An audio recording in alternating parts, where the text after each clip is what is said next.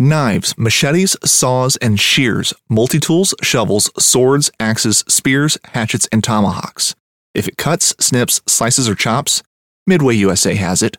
Find great gift ideas in our huge selection of pocket knives and other everyday carry folding knives. Make a statement or create a family legacy with one of our top of the line hunting knives. We've got a great selection of manual and electric sharpeners too. For just about everything for the outdoors, check out midwayusa.com. The 1911 is one of the most iconic firearms in history. Designed by John Browning, the 1911 was the standard issue sidearm of the U.S. military from 1911 to 1985. While Colt produced the original, almost every major firearm company has produced its own version. It's wildly revered for its reliability, crisp trigger, and is still a favorite for all types of shooters. Whether you're looking to buy or build a 1911 and just about everything for guns, log on to midwayusa.com. Hunting boots are a critical component of any successful hunt. Whether walking a short distance to your blind or trudging miles through rugged terrain, your feet are carrying the load. Without the right boots, you could give up early and lose out on that trophy just over the ridge. At Midway USA, we make selecting boots for your next hunt easier. With just a few clicks of a mouse, you can decide on what's important, like waterproofing, insulation, size, width, and savings. For just about everything for shooting, hunting, and the outdoors, check out midwayusa.com.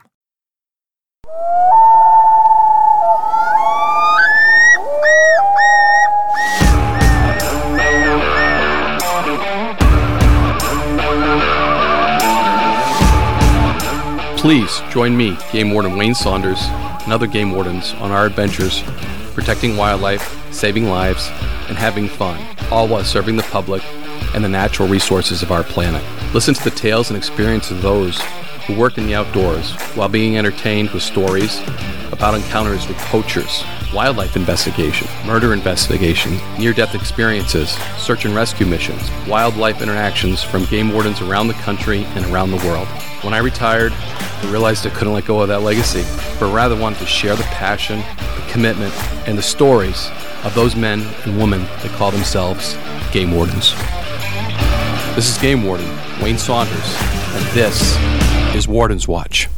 So, Warden's Watch, episode 34 Lieutenant Estes. So, and it's Rick Estes, and for years, and, and, I, have a tendency to do this, John, on our, our episodes. I get names wrong, last yeah. names especially. I've called Lieutenant S. right. I called for 20 years. I called him Estes. And on this podcast, okay. he corrects me, Estes, and that was, that was again an eye opener. For 20 years, I called him the wrong name. But just a, a, a we're, we're, talking about woods wise people. We just got off yeah. doing a Thin Green Line awesome. podcast with uh, Paul Rella, former state police, about prepping and, and talking about prepping. And that's going to be on our next Thin Green Line episode. And I think about these woods wise people, and Lieutenant Estes comes to mind. Um, still manufactures a fold out saw. So he, he, if you go to his Owl Roost uh, website, you can get this fold out saw that just folds out. You get a nice little saw blade there. You put it together, and you know, next to a knife, a saw and a hatchet are probably the next thing you're going to want. And to make those woods wise stuff. And uh, the other thing we talked about a beeline, which I haven't thought about a beeline forever, but following the bees back and forth, the honey to right, their right. Really, really interesting to get perspective from one of these guys that has all that woods wisdom. You know, so important right now, you know, to, to go back to those basics like we talk about on the Thin Green Line with Paul. Back to the basics, back to the woodwise. So, so yeah, incredibly important, Wayne. And, and he he is one of those, you know, he's kind of one of those lost art kind of guys, right? That mm-hmm. we're just losing all the time as we get more urbanized and we get more, you know, processed things delivered to us, and you know, we don't go out and hunt and gather and survive and build shelters and and and really read Mother Nature to survive. And now, in the advent of COVID nineteen, all of a sudden this stuff's in vogue again and everybody's sitting around listening to survival stories and, and, and the how-to preppers mm. like uh, what a great guy it just interviewing paul and and now with estes coming on and his his amazing story it's going to be it's going to be good stuff for the listeners and i know you and i learned a lot from that as well what a what a wealth of knowledge he brings to the table especially in uh, what we're learning today worldwide with this pandemic Yeah, and then we're going to learn some more stuff with Lieutenant Estes today. Uh, you know, a lot of things of the, the beginning of the organization it wasn't the beginning of the New Hampshire Search and Rescue Team, but it was more the organization that he took on and formed that. And that's going to lead into our next episode with uh, another guy that was very influential into bringing the technical side to that, and that's Rick Wilcox. So that'll that'll be uh, probably our next episode. Up, you know, just kind of building a foundation to move to the next frame, so people can get an idea, right. and then we can go into some of the search and rescue missions that New Hampshire does, because that's one aspect of our job that is very different than a lot of agencies around the country that we're responsible in New Hampshire for search and rescue. We have the White Mountains that are very technical. Uh, no trees grow on the top, right. so we have tree, you know, tree line, and they're they're small mountains comparatively to most things but some of the most dangerous mountains in, in the world. Yeah. And just to, to, form that search and rescue team, uh, you know, that was that was some of his legacy. Certainly didn't start it, but he, he started putting it together. You know how that is when when you get a group together and you just say, hey, now we need to have some rules, we need to have some expectations, we need to have some goals, and we need to meet those. So, uh, just just really interesting. I, I, I enjoy every podcast, but I, I enjoyed this one. Enjoyed going back and, and learning about uh, my agency and the formation of this, and uh, you know, and the importance of it today and I like what you said, Wayne, about what, what he brings from the standpoint of the search and rescue element for your home state. But what few people realize is, again, wildlife officers, game wardens, conservation officers, nationwide, even worldwide, we wear a lot of different shoes and a lot of different hats, don't we? And most of us are mm. involved in search and rescue on some level, regardless right. of you know different technical levels. But we get roped into that, and it's just one of the many game warden jobs that this particular podcast with Lieutenant is going to really highlight how critical that is as we're so far in, in, you know the backwoods we're so far out of reach that we need to be the guys and the gals to come in and help with you know a, a crazy over the edge uh, a winter survival catastrophe the case may be. This is one we haven't discussed yet and i'm, I'm excited to see what, he, what, what he's brought to the table and what our what our viewers and listeners are going to really get out of it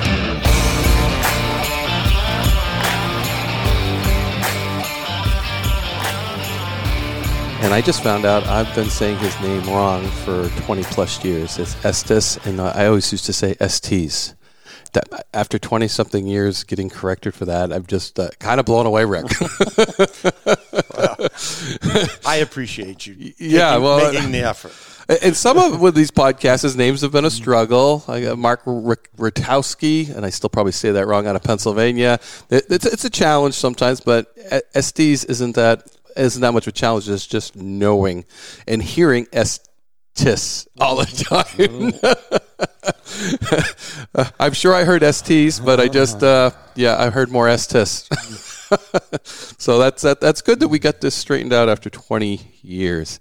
You know, I always, uh, you know, growing up, uh, my relationship with Sergeant Bryant, you were you were his lieutenant. Mm-hmm. Just always kind of on the periphery of, of me growing up and you seeing seeing you run situations and a lot of search and rescue for sure. And uh, just being in and around the lakes region and yeah i was always kind of looked up to you too as i did every game warden in those days inspiring to be one. So that was pretty cool. I, I would dare say that most game wardens had some influence from a former law, law enforcement officer. I know i did. I mean i and who was that? Uh well, I rubbed a lot of elbows with the Bill Hastings and Pete Lyon and Paul Taskers of the world. Mm-hmm. Um, growing up in the Lakes region. All wardens before your oh, way before my time. Mm-hmm. Well, I say and that. in your time, uh, I worked with all of them. Yeah, yes, in, in the long run. Uh, uh-huh. Not Paul, not so much. I I worked for him for a year or two here in District Two after uh-huh. I left traineeship down in southern part of the state. I started out down to in the Milford area. Mm-hmm. Um, and then Steve Erlins retired out of Alton and was able to uh, there eventually. Another long story which we won't get yep. into. But it worked out fine. I I did not quite enough water for a Lakes Region boy down in, in Milford, so I needed to get back up here where there was water in the Lakes Region. Right. So, how many years in New Hampshire Fish and Game did you have?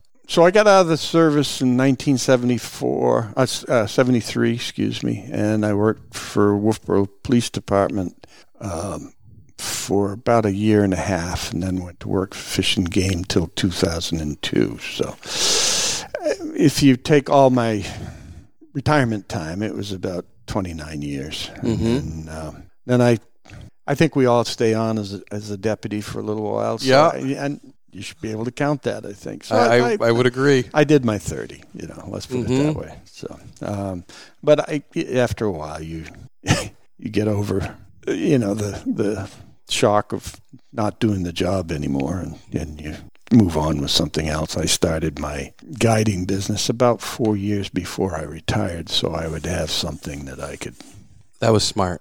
well, I don't know how smart it was, but it, it, it, it, it seemed like a good progression from where I was to to the next job, and I'd done that for 20 years, and now I've retired from that. So I've retired twice, actually. Yeah, but but you're right. You mentioned that shock of not being a game warden anymore, and I've experienced it. And I always tell people I felt like I jumped off a cliff and I was waiting to land, and you know, and I was trying to figure out how to land. And at least you, four years prior to, you softened the blow a little. Well, By having a plan. yeah. The, the, the I- I'd love to tell you that I, it was a brilliant move on my part, but quite frankly, it wasn't. What it was was, I wanted a drift boat, and I found out that I could get a fairly good discount as a guide on a drift boat. So I said, "Well, I wrote the test. I ought to be able to pass it." So Right. I went down and took it. You know. that's, that's good to know now. but then I that, that yeah, since then I uh, became licensed in Maine and New Hampshire and um, did a, about eleven years in uh, the Parmachenee area of, of Maine and uh, worked for Bosebuck Mountain Camps for being their head guide for like I said ten or eleven seasons. nice, and had a stellar career on that. Yeah, it was uh, you know it and a lot of nice people. You know, Yes. you, you're um, it's it's uh, fly fishermen in general are uh, they're in for the whole package. You know, it's not just go there and take a fish home and eat it. It's it's the entomology. It's uh, all the things that go with um, fly fishing that make them. Uh, well, they're a little bit more on my on my scale of of what happens in the outdoors. Right, from the, the, the insects to the tying of the flies Yeah, to the equipment, Yeah. and then to run a drift boat down a river and Yeah, well, that, that's yeah. Hyd- learning the hydraulics of of rivers is, I you know, it's I I guided on the Kennebec over in Maine, and I guided a lot on the Androscoggin. So yeah, nice. And uh, yeah, caught some big fish. I'm assuming. we have on occasion. I mean, things come and go, just like everything else, you know. But um, I, I think the greatest satisfaction, of course, is up in um, Parmachenee, where all those fish had never seen a hatchery. It was all wild fish. So they, And, it, and it's a total different experience. Oh, yeah. with a wild fish compared to a hatchery fish, isn't a- it? absolutely, yeah. And when you hook one, you know it. Well, yeah. I mean, there, there's some your chances of catching a three, four pound brook trout are pretty good up in that country. You know, as you well know about. Yeah, just over that invisible line between Pittsburg and, and uh, Lynchtown. Mhm. Um, it's like a lot of the same things happen up in northern New Hampshire that happened in, in Parmachenee. So, yeah, no, no, no doubt. but there's a lot of history on all of those places. You know, the Androscoggin, you you know from log drives to hmm all the stuff that ever happened to the Androscoggin is is just a lot, a lot of history there. right. And we used to have camps up there. There's a camp at Hellgate. There used to be a game warden Absolutely. camp. Absolutely. Yep. And that's because we'd have to go into an area and actually stay because it was so remote in there. and We didn't have modern vehicles to get in and out. Right. And we had those planted all around the state at one point. Yeah. I mean, we, we you know, you had Blackbrook Camp in over on Winnisquam, which was oh in the springtime. There was a there was a game warden in that camp all spring, um, and generally several because we had big smelt runs and it was So we had someone there protecting the resource Yeah. 24 7 while they were running. Yeah, I mean, it was a place that you could always find a game. It was like a regional office. you know, there's always somebody there. So yeah, you've seen some changes, that's for sure. I mean, I've even seen some changes like the moose season. You know, from going from the, the busiest season of my day to now, it's it's it's probably the slowest season of a game warden season in northern oh, Hampshire. Yeah. But you had the smelt runs of the oh, day, and yep. Yep. that was pretty intense as far as harvesting and having smelt. And today, our resources aren't what they were. No, no. Uh, well, and, and plus we've we've started to manage uh, that forage fish base a lot different within the Hampshire Fish and Game Department than we used to. It was, you know, it, it, we came to realize that without the smelt, without the forage fish base, that we wouldn't have the fishery that we have in the big lakes, uh, right? You know, and so we we eventually um, started protecting them a little bit more than we did before, but yeah, put in some restrictions on enforcing that, and then uh, paying attention to it on the biology end, and trying to promote growth again. Right. Right. After after yeah. we failed.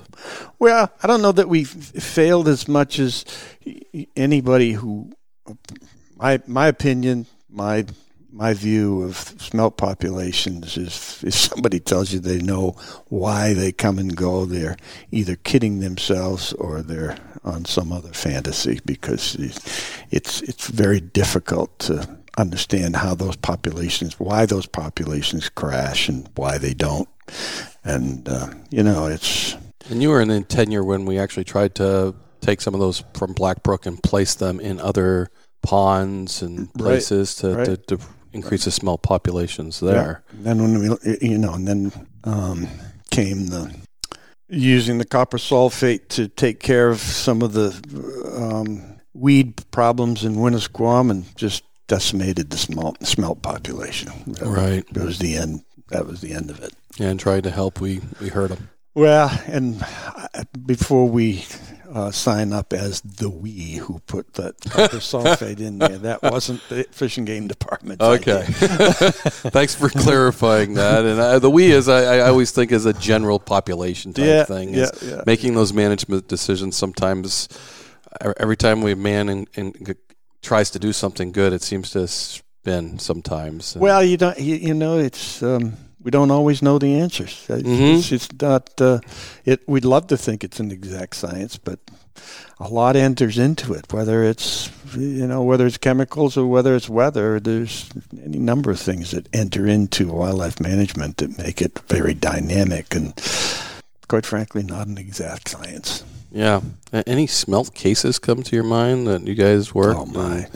I mean that that used to be uh, the, what my moose season used to be because you used to have tons of fishermen out there dipping and you know so drinking going on. And I you know I, I hear the stories of uh, smelt fishermen and then when it started to get restrictions well and, and and that's you know when we were talking before about my my exposure to uh, game wardens that's probably where it started in Lake Wentworth. Uh, I born and raised in Wolfeboro, there's been a Estes in Wolfeboro since the 1600s. Um, I I broke the mold. I was the last one to move out and went to Ossipee. Uh, um, Willowbrook was one of those places where uh, there was a great congregation of of uh, smelt fishermen. It was quite different than it is today. There was people lined up down the brook. The Lions Club had a little shanty there that on a trailer that they sold hot dogs and coffee. It was quite an episode, and there was always the bull of the brook. He stood up on the bridge there on 109, and nobody, nobody got into the brook until the bull of the brook said, "Take 'em, boys," and then they'd all dive in, get their limit or more, and leave. Well then we found out that you could go on shore and set up a lantern, and that because of the zooplankton that was attracted um, by the by the light, it, it attracted the smelt, and they'd come in, and we started dipping them in the lake, which that's when my father and I would go down and we'd set up the lantern, we'd get our limit, and then we'd we'd leave the lantern, and within well, a little after midnight, usually uh, three, four game wardens show up, take our nets, dip their limit, and go home. and take the lantern with them. No, no, no, no. Leave it going. No, we we we would pack up when they were done, and we'd go home, and Okay. that was a nightly ritual every Ah. spring. Yeah, Pete, uh, Paul, uh, Jimmy Jones. I can remember Jimmy Jones. God rest his soul. He's long gone now. He was uh, assistant chief of law enforcement in the end. Then he went to the to the uh, federal government for another twenty years. Anyway, he came. They wanted to bring Jimmy down and show him how to how to smell fish, and he was, you know, ice wasn't hardly out. Mhm. Water, water temperatures were still in the 30s when Yeah. this happens. And the uh, lantern started to tip over, and somebody said to Jimmy, grab that lantern before it goes in the water. And he, he moved pretty quickly and filled his waders. And then we had to go get him because the, the shock of that cold water took, completely took his breath away, you know. Oh Uh, man, We had to fish him out. and the smelt owners waiters too. But anyway, yeah, I mean, I you know, I, I can remember guys with those little turquoise boat shaped um, things that you have for kiddie pools and coming pulling them out with just chock a block full of smelt. Really, just kind of sinking them and then bringing them up. No, they just was fill. They'd go fill them up. Fill them up. Solid with smelt. Yeah. Wow. I just can't even picture that. I mean, I don't know how many quarts you can put in one of those, but way over four quarts. Okay. Right. Right. Yeah. yeah, it was a lot of fun. Do you, do you think that the pressure we put on it during that time had something to do with the, you smelt know, demise? like or? I said, I, if anybody can explain to you why those populations crash or not, they're uh, I've never met that person. Mm-hmm. Yep. It's it's a very uh, if you've got too many, it'll crash. Right. Um, sometimes I've seen that. I mean, over here in Ossipee Lake, where where I live, um, uh, those smelt well. Willard Stockbridge, who was a long time gone game warden, um, he tried to buy it from the guy, but that guy caught a smelt that was 22 inches long. 22 inch smelt is that's a good one. Yeah. I- Yeah. Yeah. I've They- never even they- heard of one like that big. They, they, we get guys over here that catch them trolling 14, 15 inch Yep. smelt.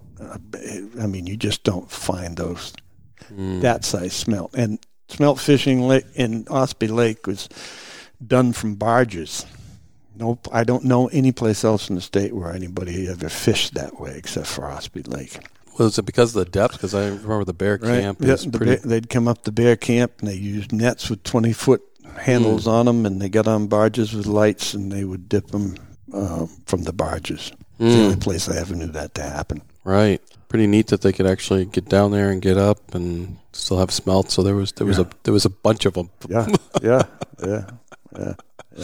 We don't see those in today's. Uh, No, well, I, I, I, and I, I'm not sure if there's anybody that still fishes that way over on, On the Bearcamp. Yeah, I remember checking the Bearcamp several times as a trainee going down there, and I don't remember ever seeing it. We always kept an eye on it, but I don't. Like you said, it was such a deep lake, and I heard those stories too, Yeah.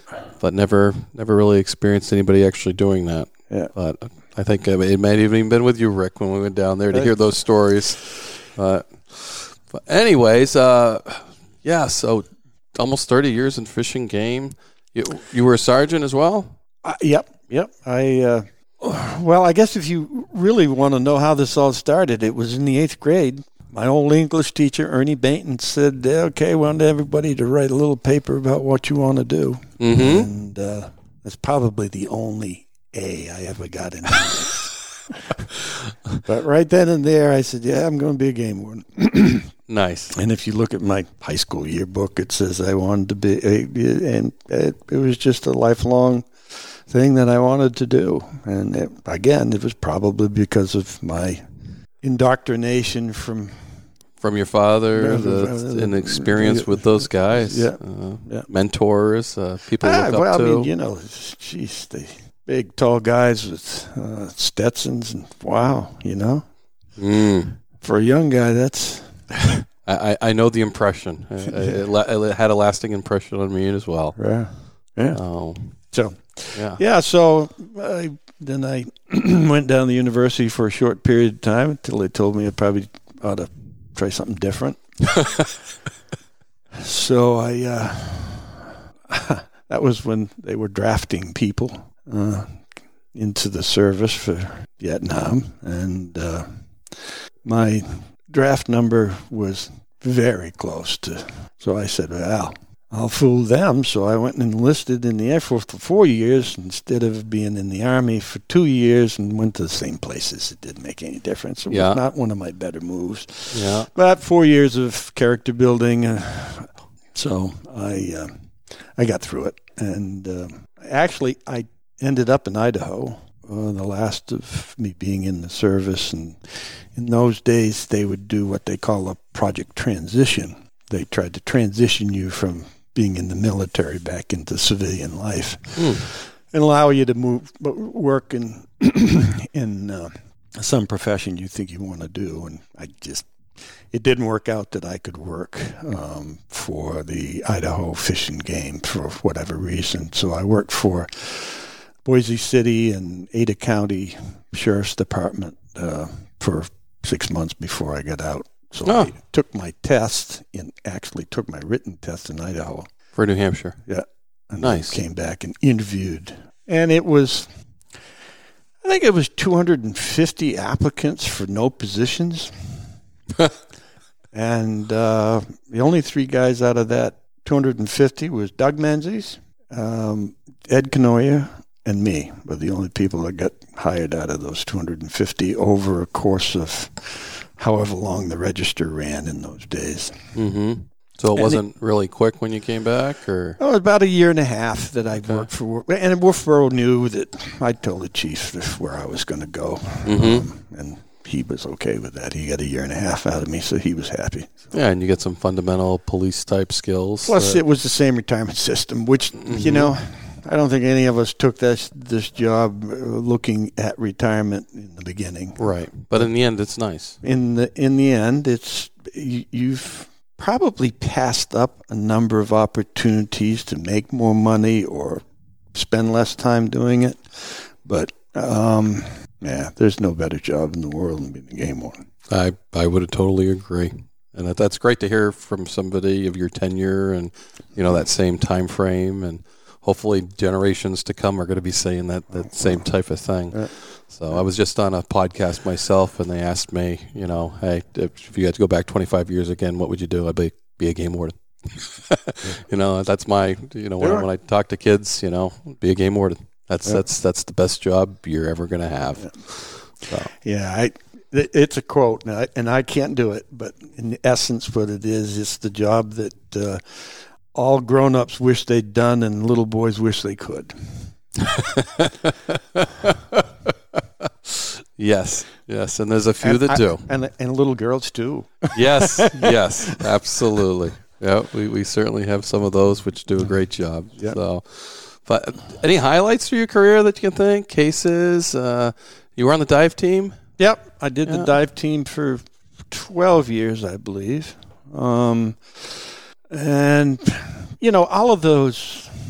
Well, that wasn't quite so gratifying because the the save rate on on dive team was just zero. I mean, you didn't go there unless you were looking for you know, somebody who passed on. Yes. Uh, but you know, you you you had the opportunity of um, bringing some closure to some families that Mm-hmm. wouldn't have gone it any other way, and um, or would have had to wait, or you know. Right. So there's there's some gratification there. Um, it's never it doesn't appear. I can't remember many dives where it was like diving in the Caribbean. It was always a nasty place where you couldn't Yeah. uh, and uh, and my first drowning, of course, was happened to be a kid. Um, and those are the ones you remember. I do anyway. I've quite frankly can't remember all the names, but that first one was a young kid who was sliding and with his brothers and cousins or whatever down in Hancock and and uh, slid underneath a bridge and into open water and the current took him right underneath the ice. And, Mm. that was a tough one. Yeah, no doubt. I'm curious. Was that a runner sled? Yeah. And why I ask is we don't see runner sleds. I mean, we see them, but we don't use them like you guys used to use them back in the day. My dad talks about going down roads Oh yeah. close by here with a runner sled and uh, smoking like like 45 miles an hour because the runner sled that's the it's all ice and that's why there was a runner sled in existence and you could steer it and then you get back in the pickup and they drive you all the way to the top and you do it again and I don't think people understand. Oh yeah. Well, that's that that that yeah. That we did a lot of that, uh, you know. And I've, I've I I think I still have my father's runner sled, but the the uh, the thing that stuck in my mind there. Now we're regressing here, but uh, Yeah, the thing that struck in my mind there was I my aunt and uncle uh, had six kids.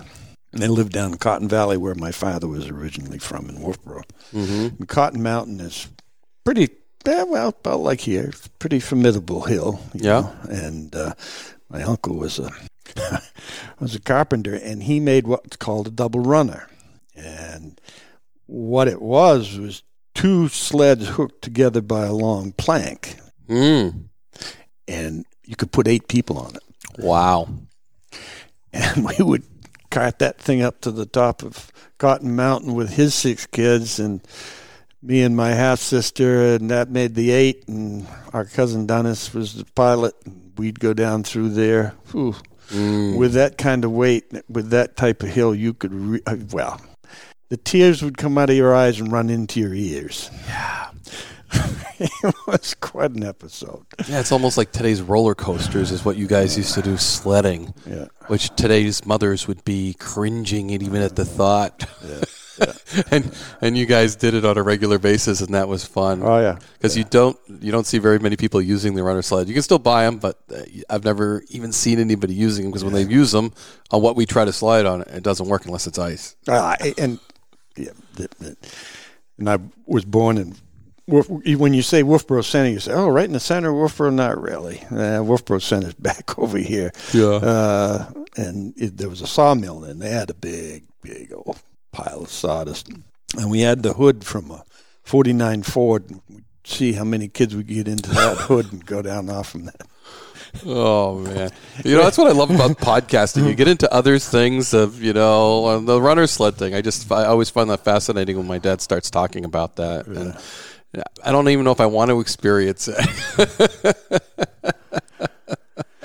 Yeah. oh, Well, my grandson was here from Michigan, and we broke out the old toboggan, which was my toboggan. So that Yeah. toboggan's got probably roughly 60 years on it. And we got a pretty good little field here with some slope to it, and he thought that was the best thing going. best thing going. Yeah. He had quite a time. Yeah, no doubt, Yeah. no doubt. That that was the next step after the runners sled, the toboggan. So because you could actually go on normal snow. Yeah.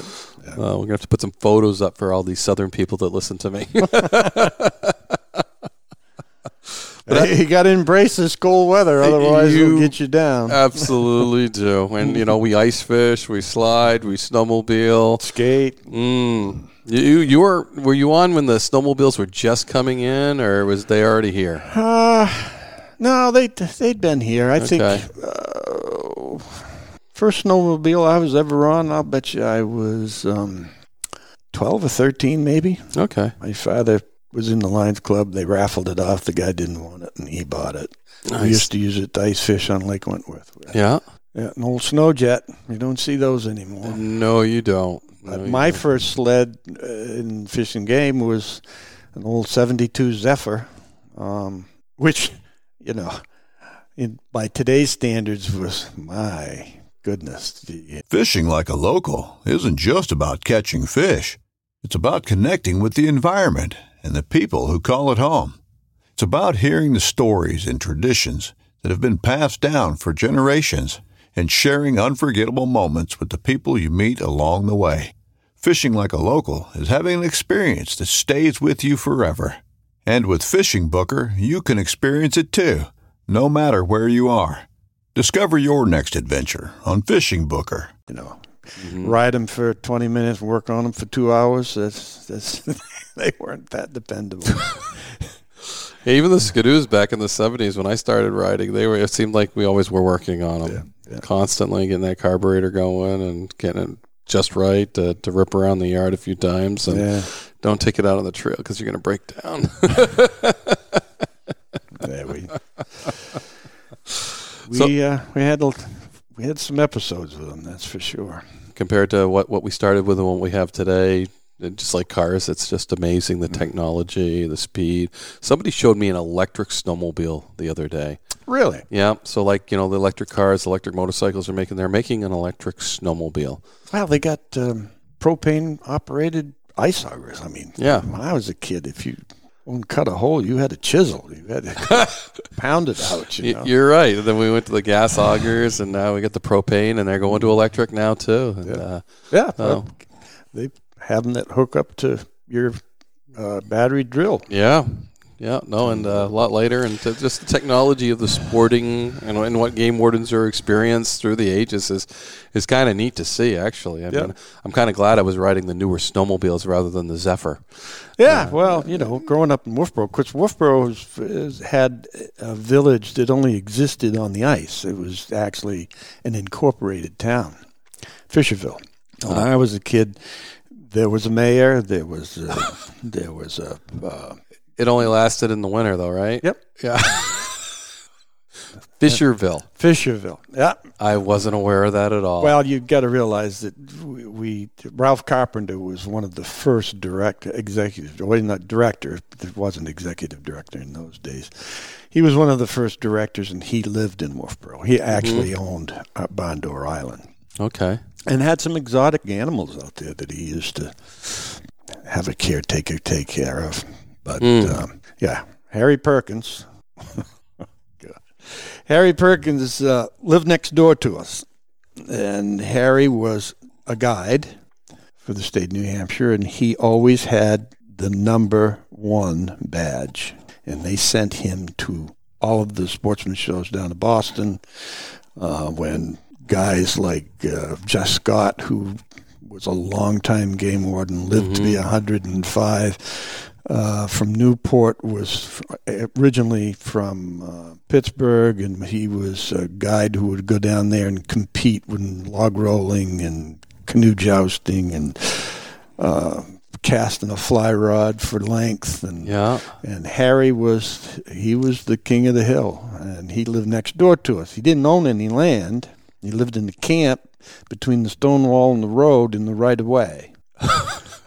and he walked with a crutch because my uncle fell down walking up a hill, fell down with a shotgun and shot him in the back and shortened up one of his legs. Oh man.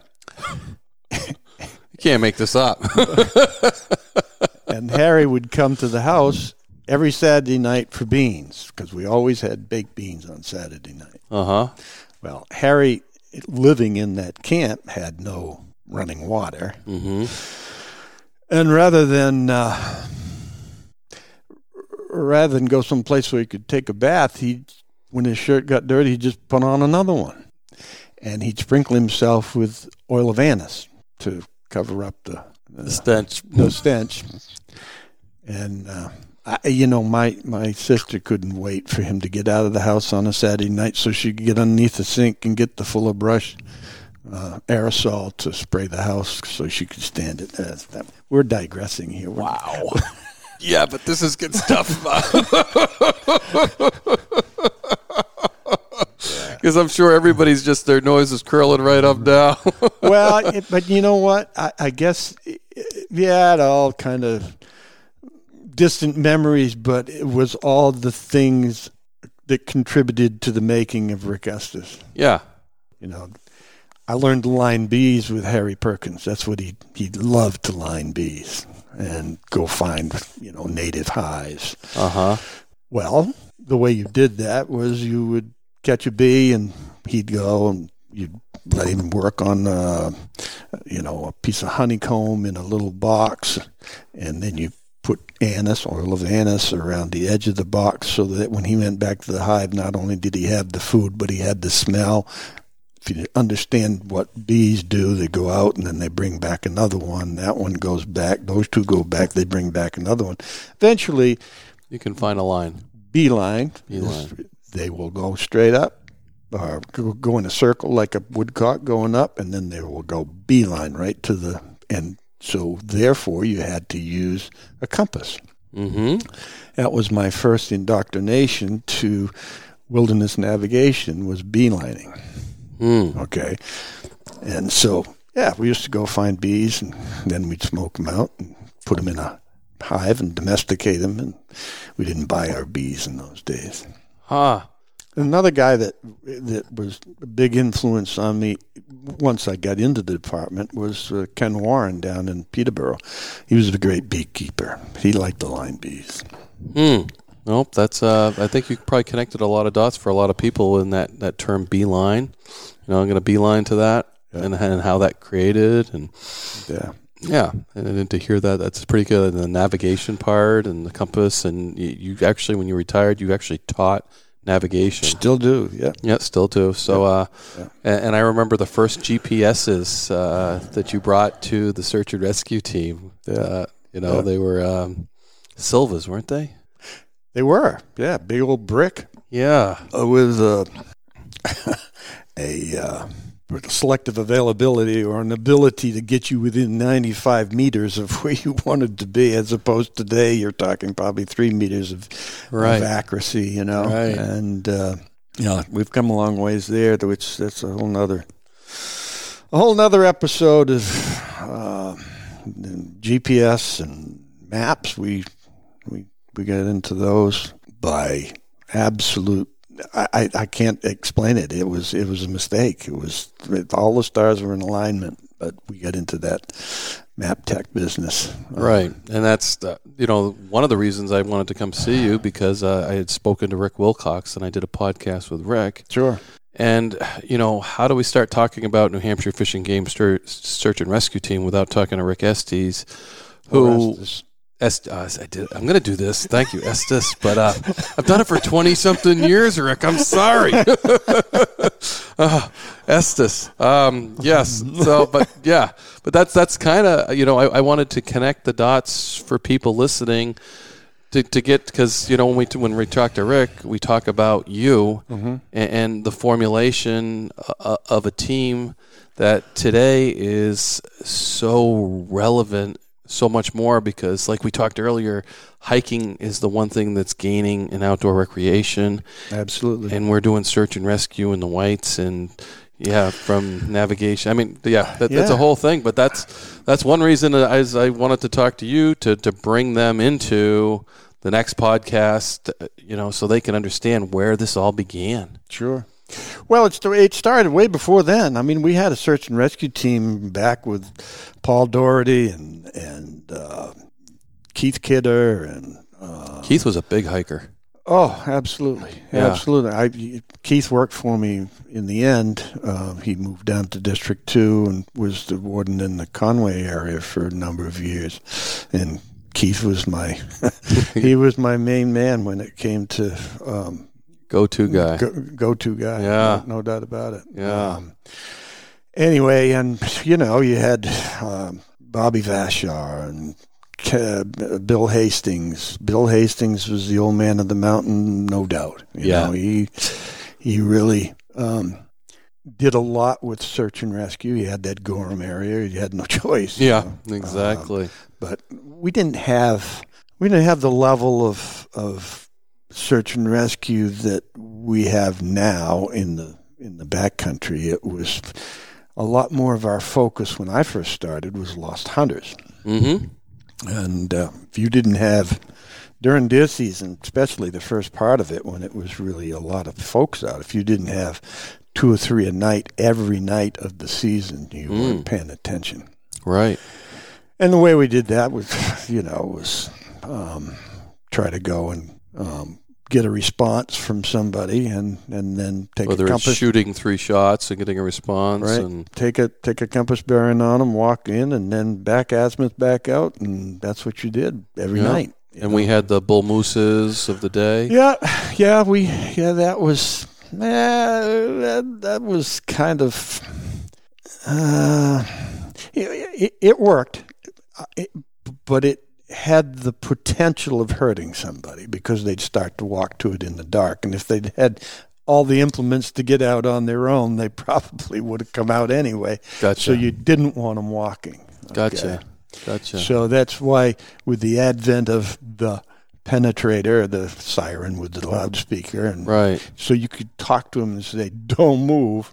Because I'm going to take a bearing on you, and when I get there, I want you to be there. You know, Right. Right. And then, of course, over the years, then you got cell phones and all. You know, it's just Right. it, uh, it's It keeps getting better and better and better. but we that was probably our biggest focus as far as search and rescue. Although we had a lot more drownings when I first started. I remember one year we had seventy drownings statewide Oh, my goodness. for the for the dive team. Wow. For a small state like ours, that's substantial. But Oh. Again, not unlike hunter safety with boating safety, Mm-hmm. we've cut that down to Life jackets. if you get seven Mm-hmm.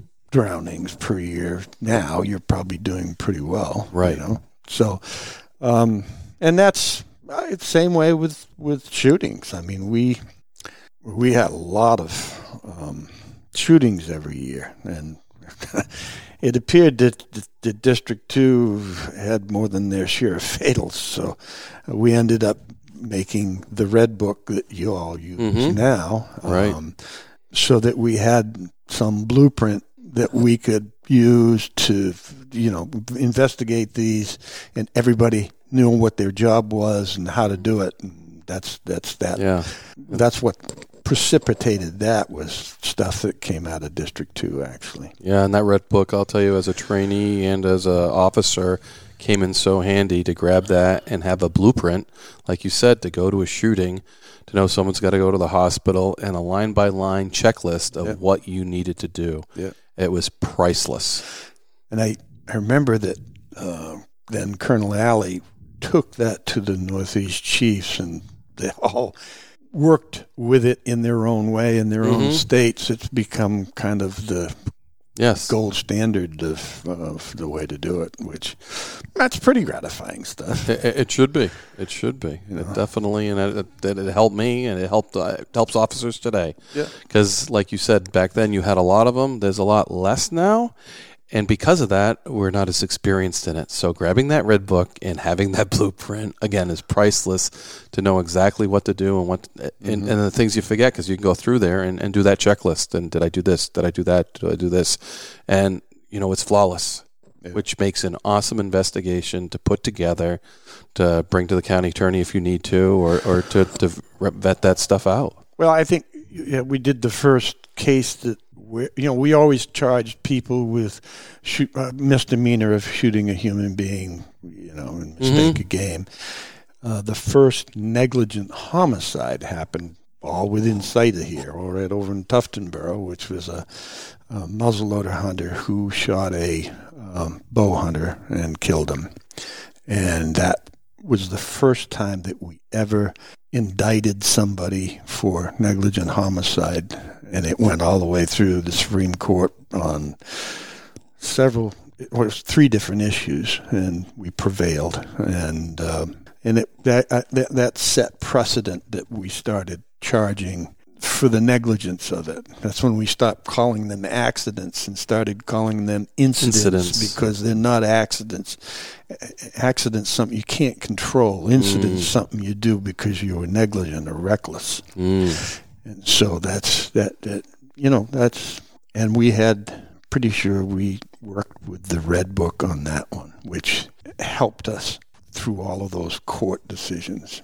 Right, and you probably amended your red book some way, somehow, and it's dynamic. I mean, Right. you know, the, the, you- it- all of these, you know, and and you know, my background of being in the Air Force and being a crew chief on F fours, um, y- y- you know, they left nothing to chance. There was a there was a SOP or a, a manual for everything that you did there. So right.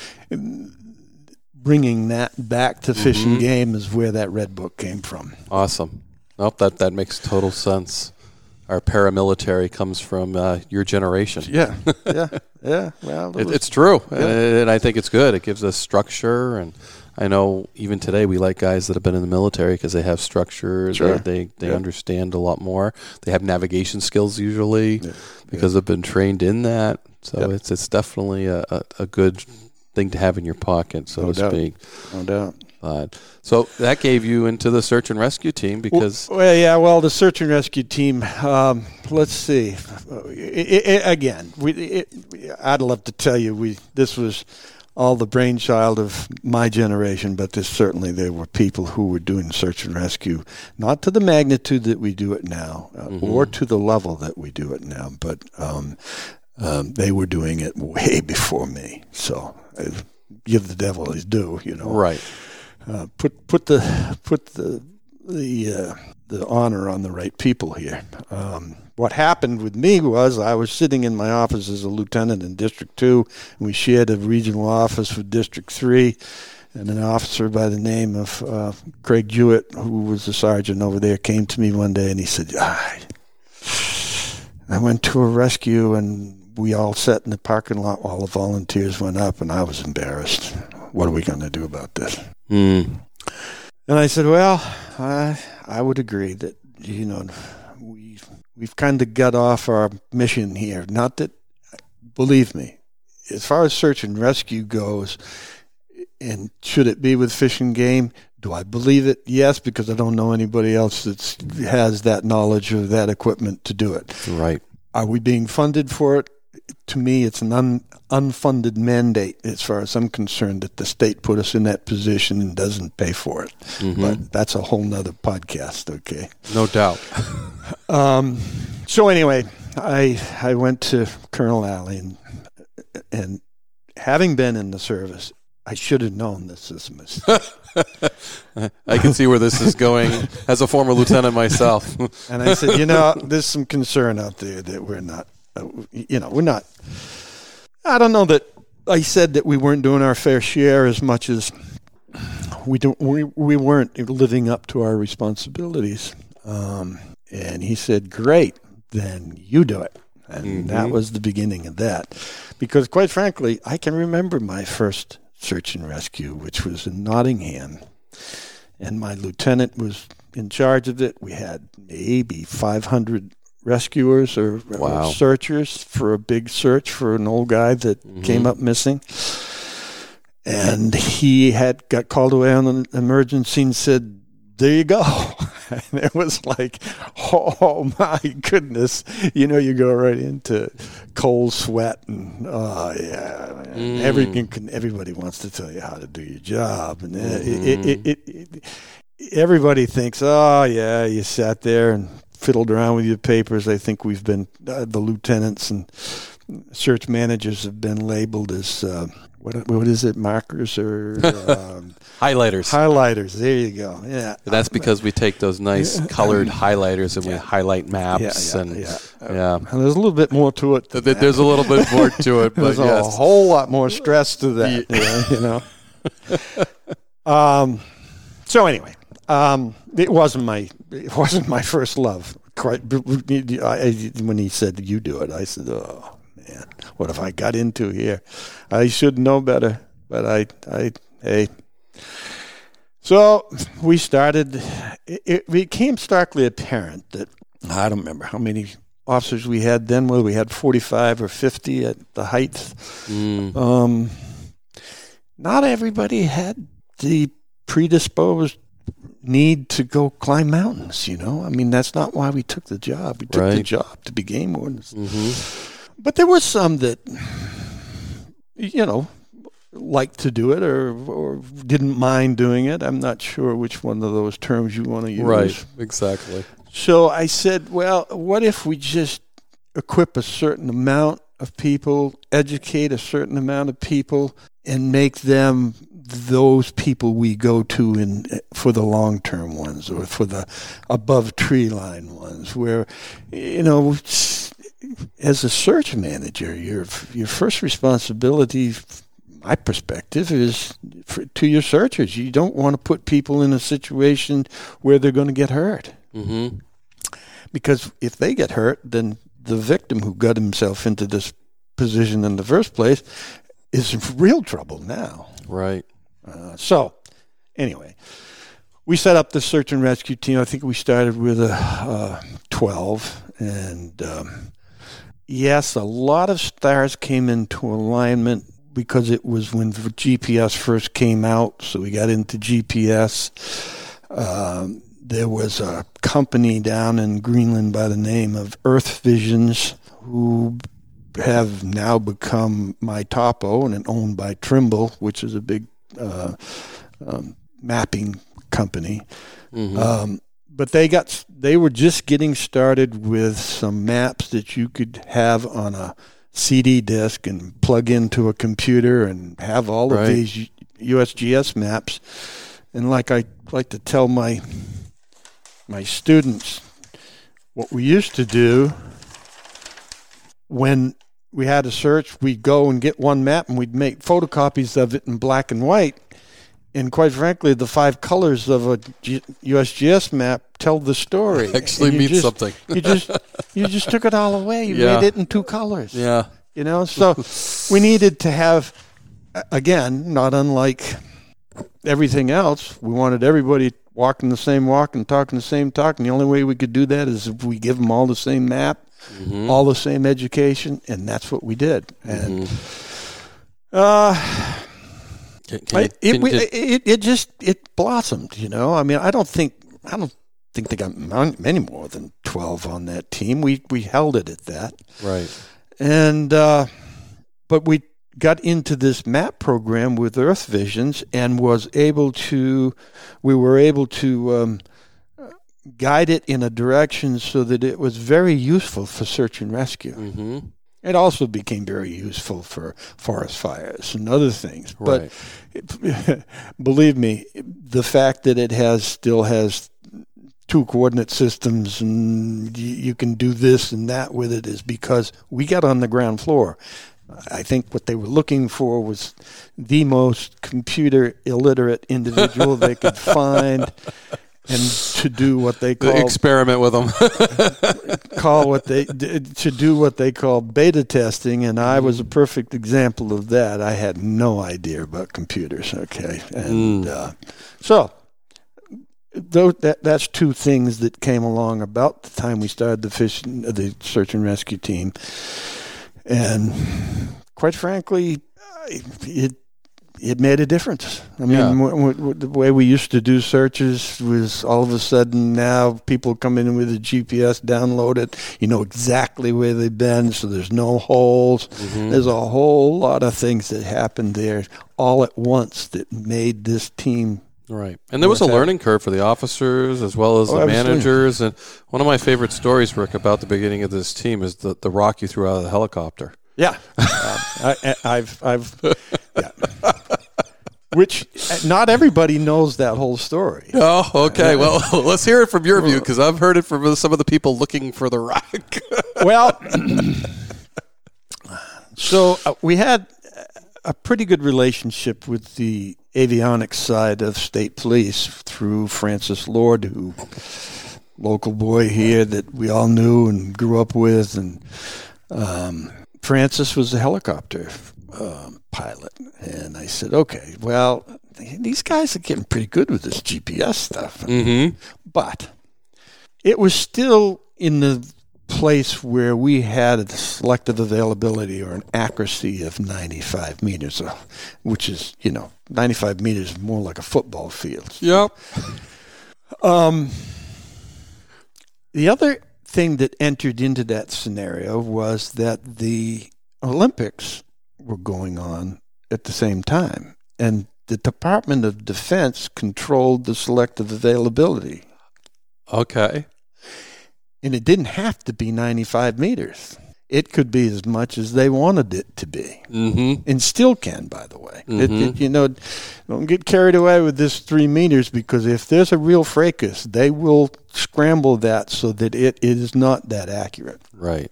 So that was in play. Um, so I gave him a rock with some fluorescent tape on it and went and sent him up to uh, up around Sawyer Pond and said, "Drop that out and give me some good coordinates." Well, good coordinates to a pilot and good coordinates to a person on the ground is two very different things. because when you're in a plane, uh, you can see a long way. So Yeah. if you get, you know, within Got a, a little quarter, elevation. within a quarter of a mile of accuracy, Yeah. you're doing all right. Well, then I found out in the long run that he did it without hovering and just tossed it out and then looked at his Yep. and marked it. And, um, so it wasn't completely accurate. And um, And never was found. well, I got one at my retirement party that was supposed to be it, but I don't think it was. Uh, it looks similar, but I don't, know. I don't think it was the same one. It was, yeah, yeah, that was not one of my finer moments. On the other hand, we learned a lot, uh, you know, about Mhm. Selective availability. Yeah, Yeah. um, you know, and so it, And that's what it was about during that time. Absolutely. No, I certainly was no. Um, I was certainly no mountaineer. I mean, I I did my share of walking up hills. Believe me, I got used to get in trouble pretty regularly with the office because they wanted the supervisor to be in touch with them, and I had this real problem sitting while my guys were doing something so I would go with them and then I'd get in trouble with Right. with with the office because they couldn't get a hold of me or I couldn't get answers to them fast enough. And that that's kind of um, that's kind of secondary but if you think about it that's the reason that we did the search and rescue team because it is our responsibility. So therefore, it made sense to me that I had to have somebody with each one of those groups that I knew was doing that job because they understood that it was their responsibility. Mm-hmm. So that's when we became part of their team and they became part of our team and that's team building. Okay. Right. That's that's Is that kind of where Rick Wilcox comes into this? Well, yeah, I mean, Rick Wilcox was always the president of the Mountain Rescue Service, and Mountain Rescue Service probably suffered the worst loss of all of us through Albert Dow um, in an avalanche situation on Mount Washington, and they became they became the folks who you'd want to go above tree line or hang off a string on some cliff someplace. Um, and they were made up of certified mountain guides through the um, American Mountain Guides Association. So you, you could have some trust that they knew what they were doing. Okay. But even at that, it's not their responsibility. No, no, I totally agree. It's ours. Mhm. So we needed to have somebody there accountable. Okay. Um, I guess the bottom line for me was okay, so we go and you do a search and rescue. It's the fish and game department's responsibility. You're in charge, so I'm boiling this down. You're in charge, so your responsibility. And if something happened, if somebody got hurt, and we were taken to task for it, it wasn't adequate for me to say, well, I sent Rick Wilcox up there and this is what happened. Right. No, you Not can't do Rick- that. It's not Rick Wilcox's responsibility. It's Rick Estes's Mm-hmm. responsibility. So I need to know that I sent Wayne Saunders up there with them, who is my emissary and Right. who is going to call back when things get in trouble Mm-hmm. a- again, that's that's the premise that we worked on here. That that we needed to be on scene. We needed to have some people who could do this. And what it boiled into was a working relationship that you don't see anyplace else in the United States. It just didn't happen that way, Right. like it happens here. Mm-hmm. Would totally agree. those volunteers are invaluable. We couldn't do this without them. No. The, the, us- the 45, 44, whatever it is, number of wardens, when you start talking about a search of 500, and we've all had those, Mm-hmm. Where you have you have a kid lost, you'll they come out of the woodwork. Mm-hmm. S- You got to you you've got to know what incident command system's all about and how you're going to run this. Right. And it's a big responsibility. It's lives are at stake. Yep. I think in the McCarthy case where we had buses, Absolutely. you know, carting people around, searchers, and Absolutely. yeah, hundreds Absolutely. and hundreds and hundreds of The searchers. one that comes to mind is, uh, and again, I remember the kids' names. I don't remember the grown-ups' names. I don't know why. It's just the way it is. Mhm. But Cameron Papetree, up there in Berlin, when the Mm-hmm. he came up missing, and the mill was still running, and the people running the mill went to all of the workers and said, "You can stay here and work, or you can go work for look for Cameron." And 500 of those people walked out of that mill, I was going to say. and they showed up on their doorstep saying, "What do you want us to do?" mm-hmm. Yeah, that's that's a whole different ballgame. Yeah, Yeah, a lot of organization, a lot of yeah, a lot of management. Yep. And so, you know, you, and again, you get those 500 people and you don't know. Mm-hmm. You have no idea their capabilities, what their physical abilities are. Mm-hmm. So again, now we'll get into this volunteer system where, yeah, Avsar, if you come to me and you say, yeah, I got this many people, don't, I'm not looking for numbers. I want to know that those, that number of people know what they're doing and they're going to be okay. Right. Yep. And that's where the creation of the search and, And rescue teams came from. The that's volunteers. how that all worked out. And these volunteers had this Midway USA brand product designers have one straightforward goal develop high quality, technically sound products and deliver them to customers at reasonable prices.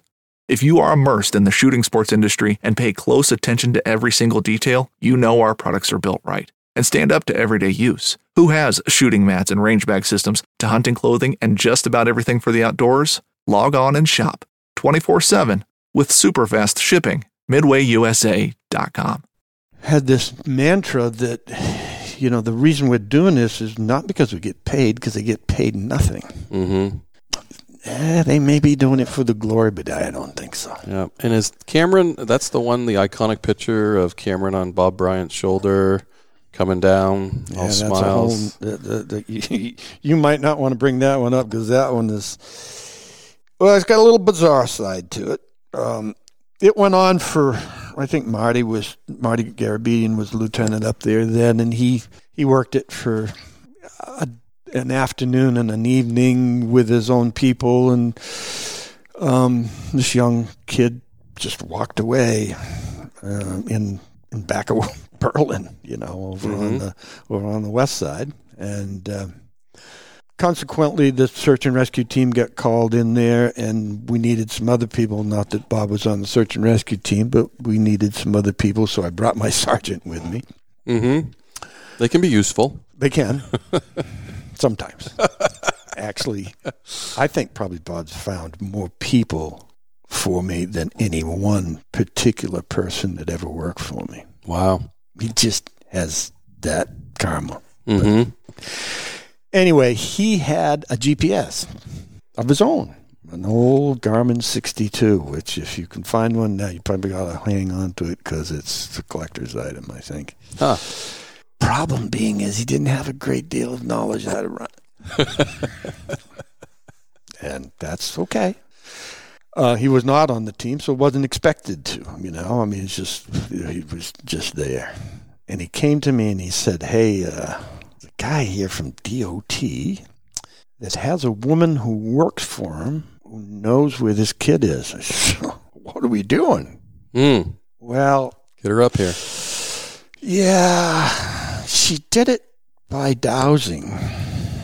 And that's like the stick, well, actually, she used wires, but yeah, like dowsing for water. yeah. I guess they were driving down the street and it was all over the news. And she said to her supervisor, "Sir, I could find that guy. Give me a map and I can tell you where he is, where that kid is." So the guy went and got a topo map and said, "Yeah, show me this." And she did her little thing with the wires and put an X on the map and said, "It's right there." So I'm getting this from Bob. I said, "Yeah, where's this DOT guy?" Mm. yeah, bring him over here. So he said, yeah. Now, I've used clairvoyance on a couple of occasions, and my attitude is, I'll do anything to bring this to an end. I don't care Mhm. what it. I, I, what have I got to lose? Right. Right. It's more information. It's a possibility. And in the the whole makeup of a of a search, it was where we were going. Mm-hmm. So to have somebody go through there and and mark a baseline, do a hasty search, give me an idea of what kind of uh, of you know, if, consequently where he was going. If you wanted to fall down, you had to cut the trees down to fall down. Otherwise, you'd never fall down. It was too thick, you know. Mm-hmm. So I set up his GPS and gave him a compass bearing. and I said, "You just go till that thing tells you you're there." And he walked in there with the guy from DOT and was pawing his way through this jungle of whips that had been cut, you know, not too long ago, and came into this place where was a big rock, and there was Cameron sitting on a rock Wow. and she was within she was good selective availability i would say she was within a couple hundred yards of where she had that access where that kid was Wow. Ah, that's pretty interesting. Did that continue on? Did you ever use that again or i i mean i can tell you her name today who she is but i've never seen her since really? yeah we had another one that um, was all about water from the lakes region Mm-hmm. she she would come periodically. I, never sought them out. You didn't have. You don't have to. You, You've been a lieutenant, you Right. know. If this goes on for more than a day or two, they're going to start coming out of the woodwork. Mm-hmm. Not necessarily all clairvoyants, as much as people who think they know where this kid is. Right. Because I've lived here all my life, and I know where he is. Mm-hmm. You need to go here. But on occasion, you get a somebody who says, "I've seen it in the dream," you know. That and so again what do you do i mean he's yeah i mean i suppose you could laugh it off and say yeah that, yeah great thank you thank you for your input you know and move on on the other hand what do you got to lose Right. Right. stranger things have happened in this world and have somebody have a have an apparition or, or, or epiphany of where something's located Mm-hmm. and quite frankly i've doused water all my life And it works. and it works. This is the first artesian well I've ever had. Mm-hmm. You know, I've always had dug wells, and that's how we found them with a fork and stick. And they're still sought after those people. Oh, there's books about it. Yeah.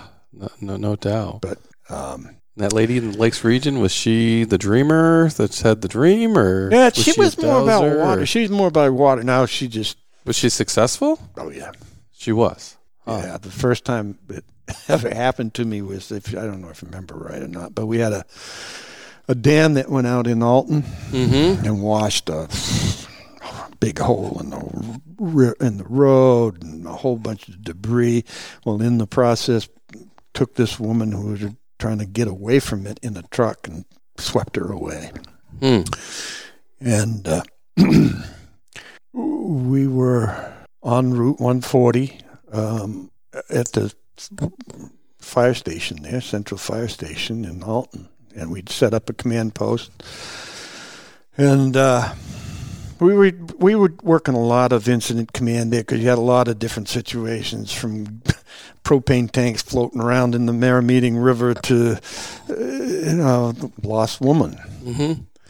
and uh, I guess I won't use any names this time, but because I don't want to embarrass anybody. But um, one of the officers who was on the dive team came across the bridge, and the woman stopped him, and she said, "You see that basketball?" And the the top of the Merrymeeting River was just nothing but debris from lawn chairs to propane tanks, basketballs, you name it, it was all there from the side of that hill. When that dam let go, it brought everything down, including her.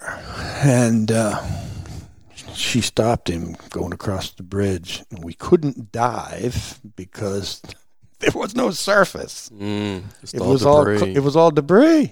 Mm. So uh, she said, "You see that basketball right there?"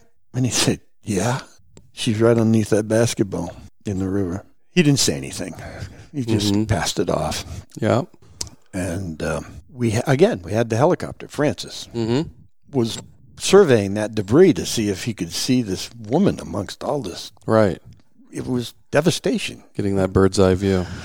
And I noticed that when he did that, all of that stuff shifted from the prop wash. Mm-hmm.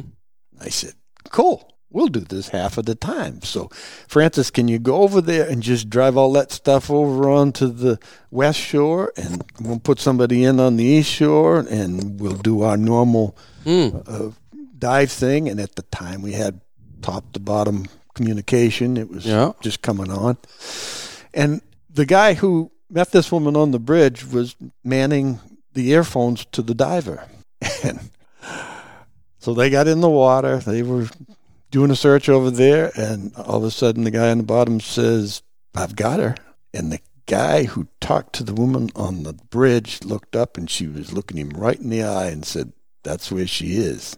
She couldn't hear it. And the hackles went up on his neck, of course, because Yeah. he's going, "Oh, this is far too bizarre for me." Yeah. She nailed it. Wow. And she did one other one for me that was up off Cattle Landing, and I took her out in the boat. you know, you again, you know, you you're the supervisor. You've got the dive team there that have their own supervisor, and they've been there for two days, and they looked everywhere, and we're just getting ready to say. It was one of those deals where the boat showed up, and where is he? In Right. Forty-four thousand acres Right. of water. Mm-hmm. And she shows up and she says, hey, "If you'll take me out, I'll show you where he is." With that much, that that's where it is. So I took her out, and she said he's right there. And I looked at our. bu- We set up buoys when we do that, so we know where we've been and where we're going. Mm-hmm. And there was a little hole. We hadn't been there. Now I got to go back and convince the dive master that we need to go out and do one more. Why? Yeah. Yeah. That's that's quite a talk, huh? Just cause. and they went out, dropped the anchor, went down the anchor, and there it was. Wow. So it happens. Yes. You know, do I think that you need to hire somebody that does that on a constant, consistent basis? Uh, I'm not sure I'd do that. Yeah. Because I'm sure as much success there was, there's been unsuccesses too. We, yeah, you've had them that, you know, oh yeah. I mean, if you remember, we had a big um, Learjet thing over Right. in Lebanon we looked for for like ever, and we were getting an extraordinary amount of of pressure to find these guys from a guy next door neighbors to Steve McQueen or something. I, I, I don't know. Anyway, it was coming hard from the governor's office, so we need to go find this guy and this this plane with two two people in it. We just didn't have enough to go on. I mean, Mm. we, we worked it and worked it and worked Like it. a needle in the haystack. Right, and that was one where clairvoyant came, and we flew her. Was a different one, and we flew her and didn't. Nah, that didn't work. Yeah. And it was what three, four years, five years before some forester walked across Right. that plane wreck. Yep. You needed to get that lady from Berlin up in the plane. yeah, yeah, was I, anyway. They, those things happen, and you know it makes it makes for good stories. And Absolutely. Great podcast. I'm not. Uh, I'm not. I'm not big on fabrication, so I got to tell you, some things are stranger than fiction. But No doubt about it. No doubt about it. But uh, certainly uh, good to pass that along. And it's a resource. Let's face it. It's a resource that you can't really ignore. I, yeah, again, wh- what what you got to look at what your goal is. What your goal is is to find somebody or get somebody out, or and um, you know I've used God rest his soul. Uh, Brian Abrams found out we had a Channel Nine helicopter oozing around um, Mount Scarrow one day, and said, you know. It'd be a lot easier to take this guy up and pick him up with that helicopter. A little bit of a liability using a civilian, you know, Yeah. helicopter, but we did it and, and we got him off, you know, and then that that was, um, Ch- and Channel 9 had a scoop. and they had they had firsthand knowledge about that one. They filmed it. Yeah, yeah. Oh, yeah. that's awesome. So That's I, you know, awesome. and I would hate to say that we've or leave the impression that we fly by the seat of our pants, and it it, it it's it's from my perspective, it's very sophisticated anymore when we do search and rescue. Mm. I would agree. And now with the advent of winter mountaineering, that the fellas that I talked about earlier that started this off a whole long time ago, they never had that magnitude of, of mm. winter work. Right. You know, they were busy doing fish and game work, you mm-hmm. know, and it wasn't there to do. But it, we've been saddled with it. It's our responsibility. And yeah, we'd like to have the state pay for it a little bit more. Mm-hmm. On the other hand, um, we still got to do it. Right.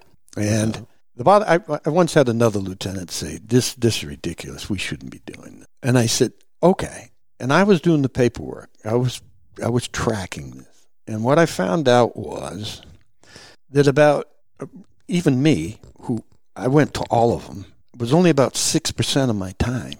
And what I said to that lieutenant was, if I can give 6% of my time to do something that I disdain and really brings me into a cold sweat for 95 4% of doing what I love to do, I'll make that trade any day of the week. Yep, I would agree with that. But I, I think it's more than 6% now. I'd be surprised. You would be? Yeah. You think it's still about 6%? I would be surprised if the average warden in the state of New Hampshire does more than 6% of his time in search and rescue. Are there areas that do more than others that, that are saddled with it? Absolutely. On the other hand, my nearest brush with death was on Mount Monadnock, not Mount Washington or Mount Shikara or some, you know, Arctic situation. Uh huh. When I was when I was in the trainee when I was a trainee down there, I thought I was going to die in a winter situation. In a winter situation, the I mean, most hiked mountain in the eastern seaboard. And I had denim boots, and you know, uh, nobody issued me a pack. Good thing was that EMS was based in Peterborough, so I went and bought a pack at the behest of of Kenny Warren, and uh, we went up there with a an EMT that had low quarter shoes on. We got up there, and there was a problem because all the trails on Mount Monadnock were painted on the rocks. And it was covered. And it was covered. So what we had to do was we'd go up there and we'd go as far as we knew where we were and then send out other people and they'd brush it off and we'd go to that. And we went that's how we get up there and the guy was was passed on a long time before we got up there, not because we were uh, crawling our way up there, but because he, he was dead when his partners left him. And uh, we had a state trooper with us who was a very large man. And uh, with Ben, and I think Ben is still down there as the park manager, he's the only guy that had an ice axe. So now we get to come down all of this stuff. Ben would slide down a ledge, self arrest with with the ice axe, he would catch the next guy. That guy would catch the next guy. That guy would catch the next guy.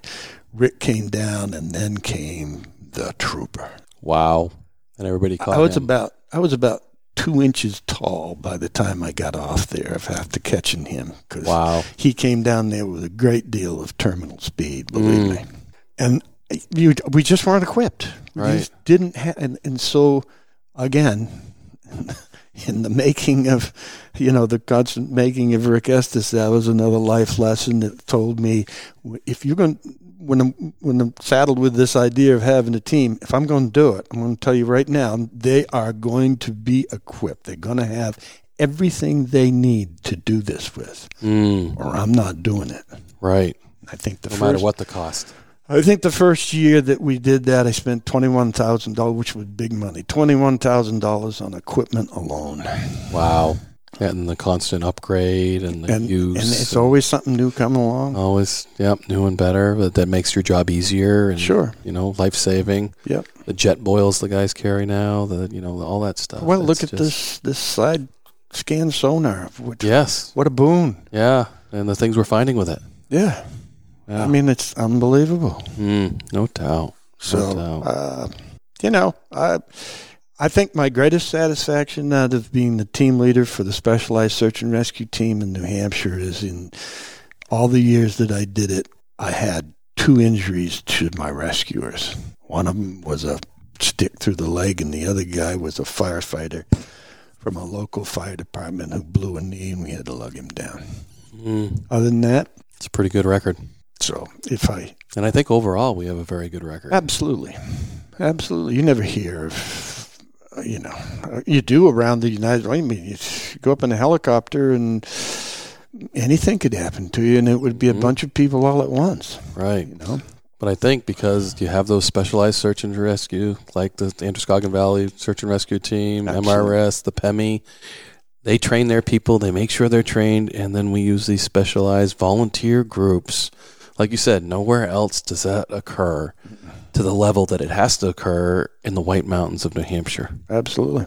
It's uh, astronomical, and uh, that's pretty awesome. And I really appreciate you sitting down with me, learning a little more about Rick Estes. and, and, you know your experience as a game warden and uh, bringing that into the search and rescue and developing that team to to what it is today, Rick. Uh, and I think you know others have, have grabbed that ball and continued oh. In that thing. But yep. it's it's great that that was organized. Yep. and it's never it's it's never been lesser since we started it. It's always been more. Yes. Oh, that's great. Thank you very much for sitting down and having a chat with me. You bet.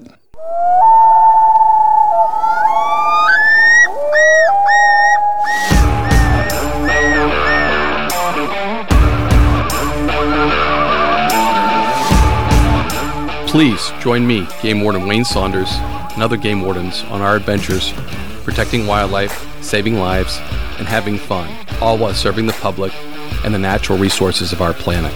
Listen to the tales and experiences of those who work in the outdoors while being entertained with stories about encounters with poachers, wildlife investigation, murder investigation, near death experiences, search and rescue missions, wildlife interactions from game wardens around the country and around the world. When I retired, I realized I couldn't let go of that legacy, but rather wanted to share the passion, the commitment, and the stories of those men and women that call themselves game wardens. This is Game Warden Wayne Saunders, and this is Warden's Watch.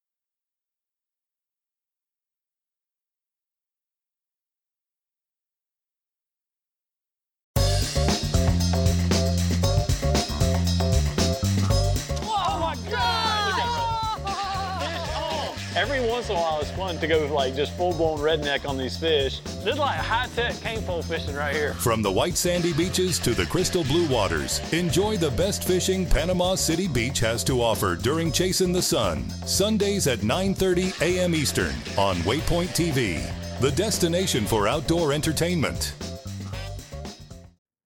I'm Will Cooper, and you're listening to HuntStand's Make Your Mark podcast on the Waypoint Podcast Network. Stick around as I bring you more stories and interviews from veteran hunters and industry professionals who inspire us all to be better equipped in the woods and in life.